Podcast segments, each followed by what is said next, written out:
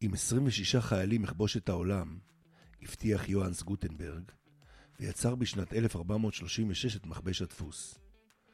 26 אותיות, ההמצאה החשובה ביותר של המילניום, שהחלה את משבר האמון במבוגרים בכלל ובשליטים בפרט.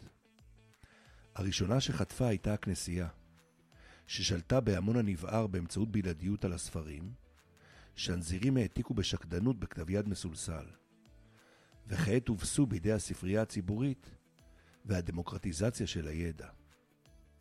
הכנסייה נאבקה עוד 400 שנה בעזרת האינקוויזיציה, שחילצה בעינויים הודעות כפירה, אבל חדלה לבסוף, כי הבינה ששליטה לאורך זמן לא נקנית בכוח, והלקח הזה לא הופנם בעולם עד היום.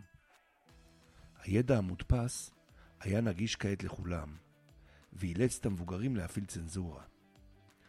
אז נולדה התיאוריה ההתפתחותית, שהגדירה את הידע ההולם לכל גיל, ועם המהפכה התעשייתית נוסדו בתי הספר, וכך הומצא גיל ההתבגרות. כי עד אז חווית רק ילדות, שהתמשכה עד גיל שבע בערך, ואז נהיית מבוגר ויצאת לעבודה. אבל כעת נוצר שלב חדש במעגל החיים, ובני הנוער הראשונים כבר המתינו לשעה שבה יגלו את עצמם לעולם. ואז פרצה מלחמת העולם הראשונה. הגברים יצאו למלחמה, רבים מהם נהרגו, ובבתים נשארו רק ילד וסבא, והמושג פער דורות נכנס לשפה. אבל המלחמה עוררה את כעס הצעירים, שנשלחו לקרבות על ידי המבוגרים, והכעס הזה בא לידי ביטוי לאחר מלחמת העולם השנייה. קודם כל בתרבות הצריכה.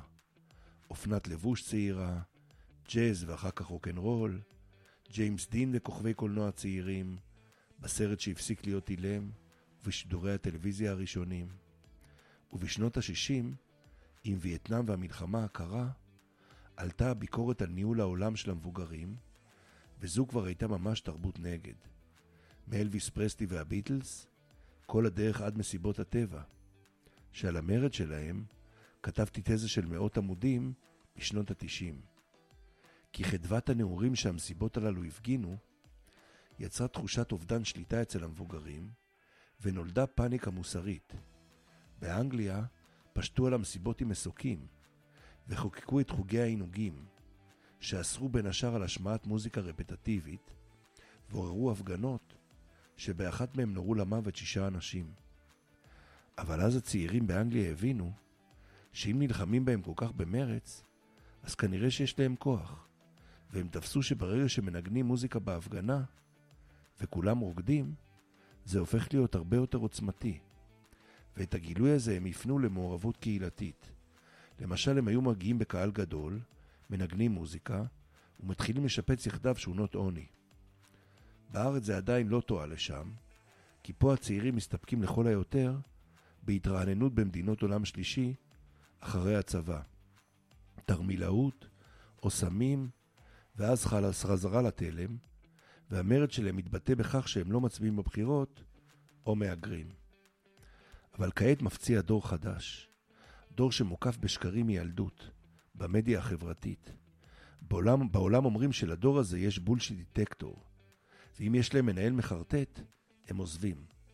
אז היום, כששני הדורות הצעירים, Y ו-Z, מהווים יותר ממחצית שוק העבודה, הגיע הזמן שיתחילו לזוז, כי יש הרבה חרטא שמצריכה טיפול. כי בכל הקבוצות שמתכוננות ליום שאחרי, אני כמעט ולא מבחין בבני 30 ומטה. המורדים הצעירים היחידים בישראל הם נערי הגבעות, איתם ביליתי לא מעט, והרבה מהם זה נוער בסיכון, עם בעיות בבית והפרעות קשב לא מטופלות, שנמשך אחרי הבלגן ותחושת השייכות.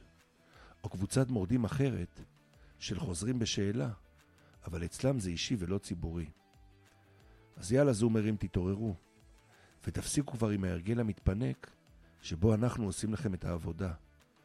כי מאז ימי החלוצים הצעירים, נעלמתם לנו למאה שנה, ואתם חסרים, כי נותרו כאן עוד הרבה ביצות לייבש.